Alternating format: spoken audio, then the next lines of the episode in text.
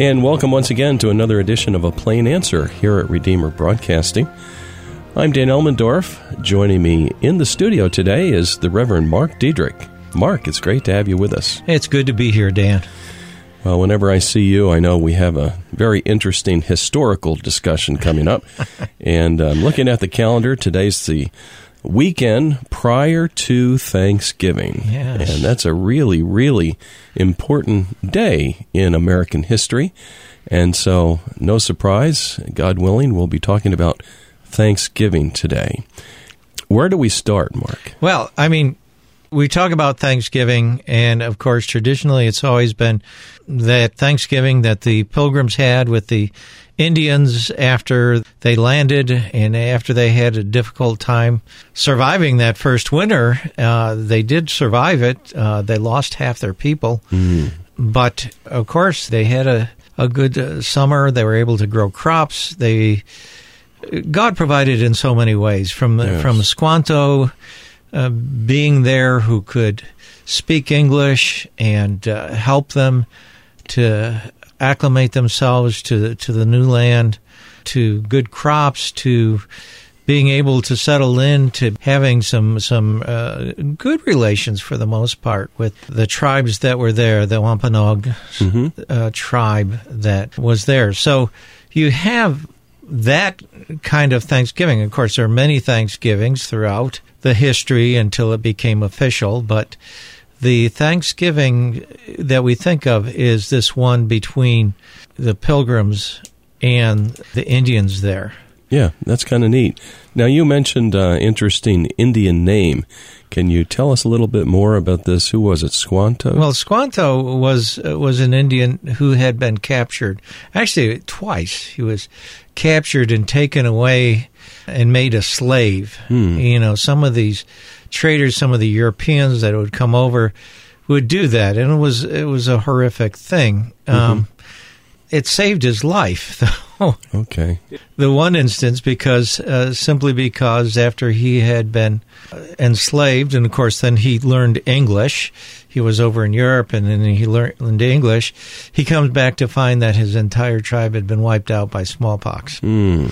So if he'd been with them he'd been wiped out with That's them true, uh, yeah. probably uh, but with the smallpox That doesn't justify the slavery, but no, absolutely here was not. a providential Absolutely. blessing through it. That's the point.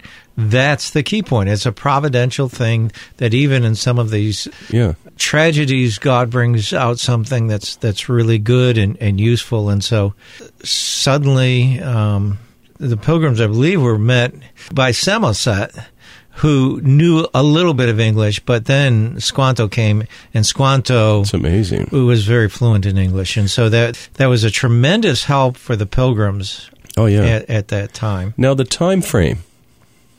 1621. Yeah.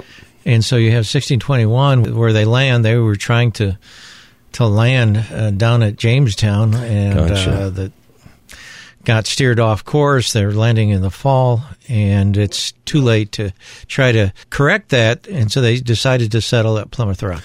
Now, these pilgrims, they were Christians.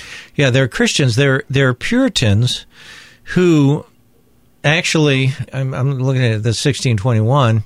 It would be under King James I, and so when you're looking at, at a situation there, the Anglican Church is the church in England. Right.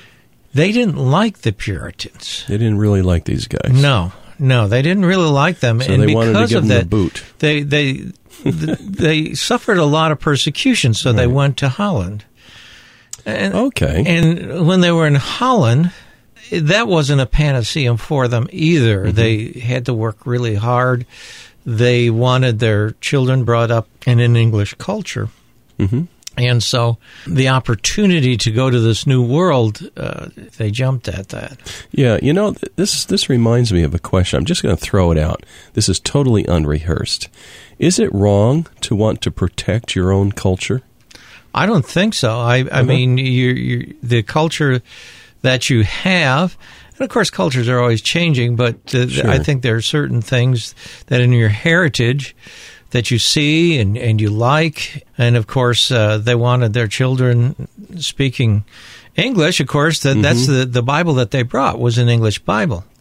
Now you have a you have a broad background in terms of missions too, so I know it's rather a loaded Yeah. question, but uh, I think it would apply towards uh, another country too, any other country. You know, there there is advantages to uh, borders and cultures and Oh, and, and languages. Oh yes, that's. I mean, you have that whether you want it or not. I mean, ever since we had the Tower of Babel, we have languages and we have uh, divisions because of that, and it's going to be that way until until Christ's second coming. So what happened at the Tower of Babel? Just so our listeners have that fresh on their mind. Right.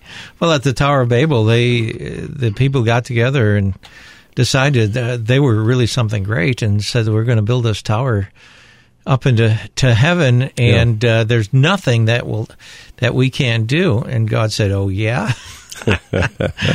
Guess what? I'm just going to change your all your languages. You and so so you know just try to imagine building a, a building and the guy that comes up to you speaking a foreign language Completely different. and, and you know you can't communicate you can't Right. coordinate anything um, because of, of the lack of communication And what a that's how you blessing it is it to have the same language. It- Absolutely. It, it's um, it's a blessing of God, and here it became a curse. His curse of of um, all these languages, so that Right. he he effectively stopped that proudful project back Right. at the Tower of Babel. it was a judgment It was. It was. So uh, we always want to be humble, uh, Right. proud in God, Yeah. but humble about ourselves. So we're, today we're talking about the pilgrims, and of course, uh, coming up is Thanksgiving, and it's always a delightful time in American history, or it should be. Uh, families getting together. And uh, by the way, before I forget, what do you guys do for Thanksgiving in the uh, Diedrich household? Karen's working this Thanksgiving Oh yes. so my wife is working so uh, she's she's on duty Well, you so must have we're a not doing- now, at another now time. would- what we used to do uh, for Thanksgiving when we lived in the Midwest and that's where most of Karen's family is Right. what we used to do is we used to get together. All her family would come to our house Oh, in Paxton, nice. Illinois, and they would they would come and they'd all have you know they signed what they were going to be bringing for the food and everything, and nothing was really going to happen. Some of them came and stayed overnight. One of my elders in the church would always go out to Colorado to see his daughter. And while he was out to Colorado, we had use of his house Oh, that's nice. for some of our relatives to to stay in that house. Plus, we had another thing which you'll appreciate, Dan.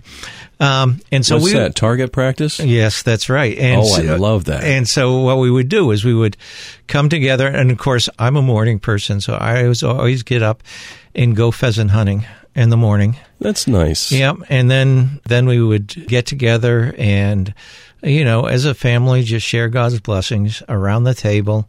And then after the lunch was done, the Thanksgiving feast was done, we would go out to the Hasselbring place and we would uh, shoot guns. That's we would funny. we would have target practice. We'd have a little clay pigeons going. That's and, nice. And then uh, Jerry would loan us his M1 Garand, and and we Oh, yeah. would uh, shoot off a bunch of uh, shells with his M1 Garand, and then in the evening.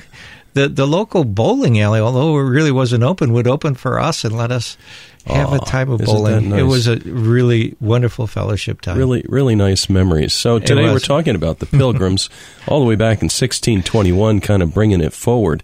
Now, um, I seem to recall years ago we did an episode talking about this, and uh, didn't they do some target practice way back then? They always uh, uh, one of the things that they always required, even when they're going to church, is you had to bring your gun. Ah, that makes sense. Yeah, they they would use what we call the old matchlocks. Yes. That's what they had. That that was a very primitive muzzle loading gun Mm-hmm. at that time, and then also they had, of course, they they had their sword, which was the Bible. Oh, Yes. yes. And of course, that's they had a rather compact edition of the Geneva Bible, 1599 edition of the Geneva Bible. Oh, I'm glad you mentioned that. Uh, Now- in the context of the Pilgrims, tell us more about this Bible. Right. Well, what happened with that, of course, the first English Bible that we have was the John Wycliffe, and that was 1384. Now that's Okay. before Gutenberg's printing press, and of course that was banned, and people were killed for owning a copy of that. And so what happened then after that and the Reformation started, William Tyndale said, you know, people need the Bible. That's what they really need. And so he translated the Bible. Well, in 1536, 1535, he was captured. 1536, he was, he was executed, strangled, and- and burned at- at the stake. Just because he uh, translated the Bible. Translated the Bible. That's not a very nice thing to into, do to the into poor guy. English. And so it was very dangerous at that time. His last words purportedly were, open the eyes of the King of England. Huh. Well, lo and behold, Henry VIII, three years later, of course, at by that time, Henry VIII had uh, broken some ties with the uh, Catholic Church and Uh-huh. decided he was head of the Catholic Church because Oh, he wanted to marry Anne Boleyn. He had put away his uh, first wife, Catherine of Aragon, and so now his advisor said, "You know, you ought to have a Bible." An English Bible in every church. Yes. And so, with that, in 1539, we have the Great Bible, sometime called Cranmer's Bible. Cranmer did it, but it was actually Miles Coverdale who was probably one of the major uh, translators of it. Well, King Henry VIII dies, Edward VI, his son takes over, but he doesn't last very long, and then Bloody Mary takes over. oh, my. And so she's Catholic, and she is she kills uh, a lot of the uh, the Protestants, and so a lot of the Protestants flee to Geneva. And You know, uh, you know, I got to interrupt you here. You know, I was kidding before offline, talking about uh, shooting the foot of your pastor. To- totally a joke. But um, in our day and age, I'm seeing such hatred and vile hatred that it leads to killing, and it Oh, yeah. really, really concerns me that um, people can't keep their cool. Uh, this Right. is a serious problem today. But it, go ahead. We're we're talking today, obviously, about the Pilgrims and the first Thanksgiving. Right. So what happens there is in Geneva, uh, a number of them start working. The main the main translator was William Whittingham, and William Whittingham translated the Bible uh, into English using a lot of what Wycliffe uh, had done. And so he's he's got the Geneva Bible, and he's um, and it came out in 1560. And so this was the Bible that the Puritans used. This is the Bible that, that they gravitated to, and this is the Bible that they really liked. And That's so interesting. It, it was a good Bible, except it had some notes on the side that didn't really sit well with uh, some of the monarchy and some of the uh, Episcopalian hierarchy. Oh yeah. And so uh, they never liked it. Eventually, uh, it was the Bible of the realm, if you will, even though Bishop's Bible, Matthew Parker, oh, 1580 something, I can't remember. Um, he came out with a Bible, but it never got traction. So No. eventually, when King James I took over after uh, Queen Elizabeth I passed away, in 1603. They had the Hampton Court Conference in 65. The Puritans go there thinking, here's this James. He's he's Scottish. Hmm. And they were thinking like he's he's probably Presbyterian, so he's going to help us out. Uh huh. Not so. He Didn't work out did not like the Puritans one bit. Isn't that interesting how sometimes your assumptions go in a certain direction and Yeah. you start building plans based on those assumptions, but you've never verified the base assumptions? Right. and so so they kept you know giving proposals and he'd shoot them down left and right. And he says, well, finally, he said, well, maybe we should have a new translation of the English Bible. Mm-hmm. I, you know, people look at this that different ways. I think most people look at it as a concession to the Puritans. I look at it as a kick in the teeth hmm. Because they already had their Bible. yes. It was a Geneva Bible. And when the, the Pilgrims brought the Geneva Bible, they brought the 1599 edition. I actually have a page of one. I have a page of a, Oh, that's a neat. 1599 edition. It was a small, rather compact Bible. So it wasn't one of these big folios that uh, a, a lot of back then Yeah. uh, were made, but it's a 1599, and so they brought that to the United States. That's remarkable. And of course, many of them would have nothing to do with that liberal King James Bible. Isn't that that's also fascinating Yeah. because uh, there is a segment that still says, "Oh, that's the that's the Holy Bible. It's got to be the, the King, King James." James, but this is a different story here. Right, exactly. And so, but the way things went in those days with the printing of, of Bibles and everything, you had to have official sanction. Yes. So eventually, since the King James Bible was official, the Geneva Bible quit being printed. Aha! And the other There's thing. some politics going Oh, on. yeah, there. there is. And the other thing that people don't realize that was you had to get the official approval from the crown to print that Bible in English. Wow. And consequently, all the Bibles that were in the United States came from Europe Oh, that's interesting. until the American Revolution, until, Had to wait that long. yeah, almost the end of the American Oh. Revolution because what happened then is the, well, the first. I think uh, Robert Aitken was a guy who who started printing the Bible in English Mm-hmm. first, and I think his first full Bible editions were somewhere around 1780, 82, 83, Mm-hmm.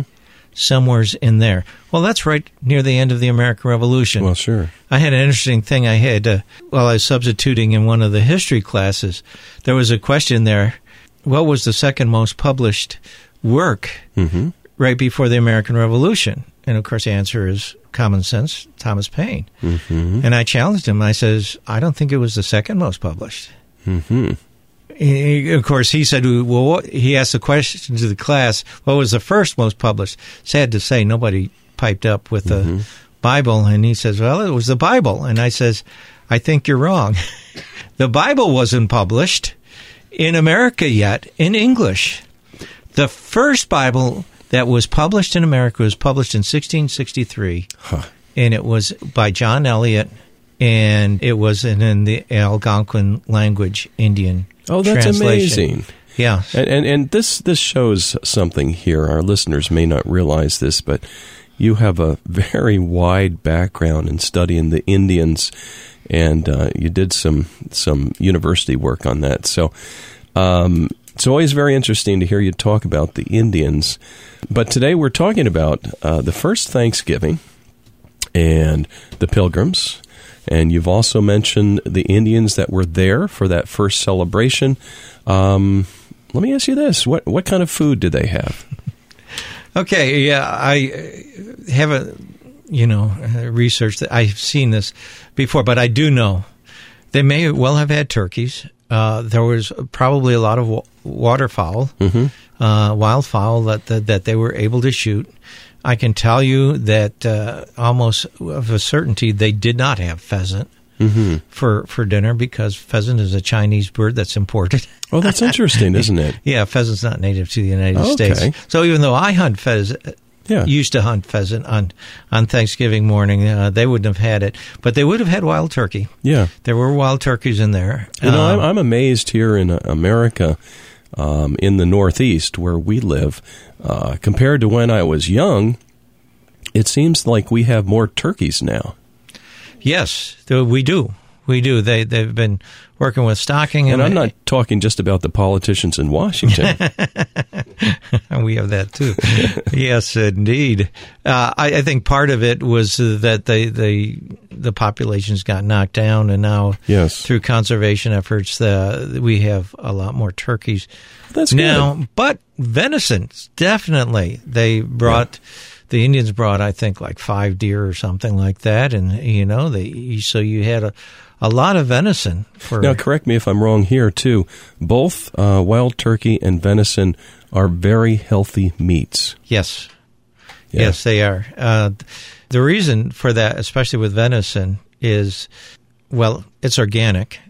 There are no antibiotics in it. No. And the other thing is that the fat content Oh, of yeah. venison is much lower than it is for, for a beef animal. That's right. So, so if you're accustomed to taking simvastatin, if you're on a diet of venison, perhaps it would do away with that. yeah, who knows? Who knows? Yep, that that would be well, good. Um, we've only got a few minutes left. This has gone relatively fast. Um, any other takeaways that you want us to have as we look back at that first Thanksgiving? Well, when you look at that first Thanksgiving, the, the big thing that the the pilgrims did is they were thanking, yes, they were thankful to the Indians, but they thanked God. They realized that everything that they had and they lived and moved, it was God, and they did everything to the honor and glory of God. And they desired yes. at the same time to spread the good news of Jesus Christ, his death, his resurrection, for the redemption, our redemption, take away our sins. And they, and they did want to spread it to the Indians. Oh, yeah. And they did. And that's one of the things that uh, people say, well, yeah, they talk about that, but that's, they, no, they did. No, that was, they really that did. was warp Six, and woof of their lives. 1663 is the first Indian translation. That's only 42 years after the pilgrims first landed. That's an amazing, I think that's amazing. Plus, John Eliot wasn't the only one. The Mayhews, and then later you had all kinds of different groups reach out, and then in different parts of America, American Pennsylvania, when the, um, and actually in this area in New York, the uh, Lenni Lenape, the, the Delaware Indians, were reached by the Moravians the Moravians came and had a, a very strong mission among them, and uh, many different tribes were reached by by the settlers. So we, we did have a lot of outreach um, that occurred in colonial America towards those people who were already here. Yeah, it's it's a beautiful thing, and yeah. uh, yes, there certainly was a thankfulness to God for the Indians coming and helping. Right. But the primary focus of the Thanksgiving was to God. Right. And here we're talking about the triune God of the Scriptures. Absolutely. Who reveals himself as Father, Son, and Holy Spirit. Uh, he's the he's the God who seeks after his people, and uh, it's it's a beautiful thing because they realized that even though this was their new home, it was just temporary because they yeah. have a heavenly home. Yeah, and that's that's was the focus of their lives. And and correct me if I'm wrong here too. Um, having all of that and knowing that we have a heavenly home, did that um, tell them, oh, you don't need to build civilization here. You don't need to build houses and churches and businesses and that sort of thing. No, what it told them is that you build it to the honor and glory of God. Exactly. And that's they consider themselves to be a city on a hill yeah. And in many ways, they were. They you know, were. this excites me. I, I hope to God, pray to God for this sort of vision today. You know, the young people coming up today mm-hmm. uh, in Christian homes can catch the vision of building to the glory of God. Whatever, um, whatever sphere of influence you have, do it all to the glory of God. And that's it whether you eat or drink, whatsoever you do, you do all to the glory of God. When we look at business and you see what businesses do, and I, I know a, mm. a gentleman who used to teach a course called Business by the Book. Maybe he still does. Mm-hmm. Wonderful, godly man. And the bottom line for a businessman that's a Christian is not the most money, but mm. the greatest honor and glory to God. That's really a neat goal, and it's the right goal. I'm looking at the clock today. We've been talking with Mark Diedrich, Pastor Mark Diedrich. Uh, I want to thank you very much for joining us. And um, just really quick, um, what are you going to have for Thanksgiving while your wife is out? I don't know. I may sneak out and go hunting, though. There you go. I'm not surprised. and, and, and, who knows? Maybe whatever I get, that's what I'll eat. There you go. Dear listener, thank you for joining us today for a plain answer. Please join us next week at this same time. May the Lord bless you and keep you and grant you a happy Thanksgiving. Amen.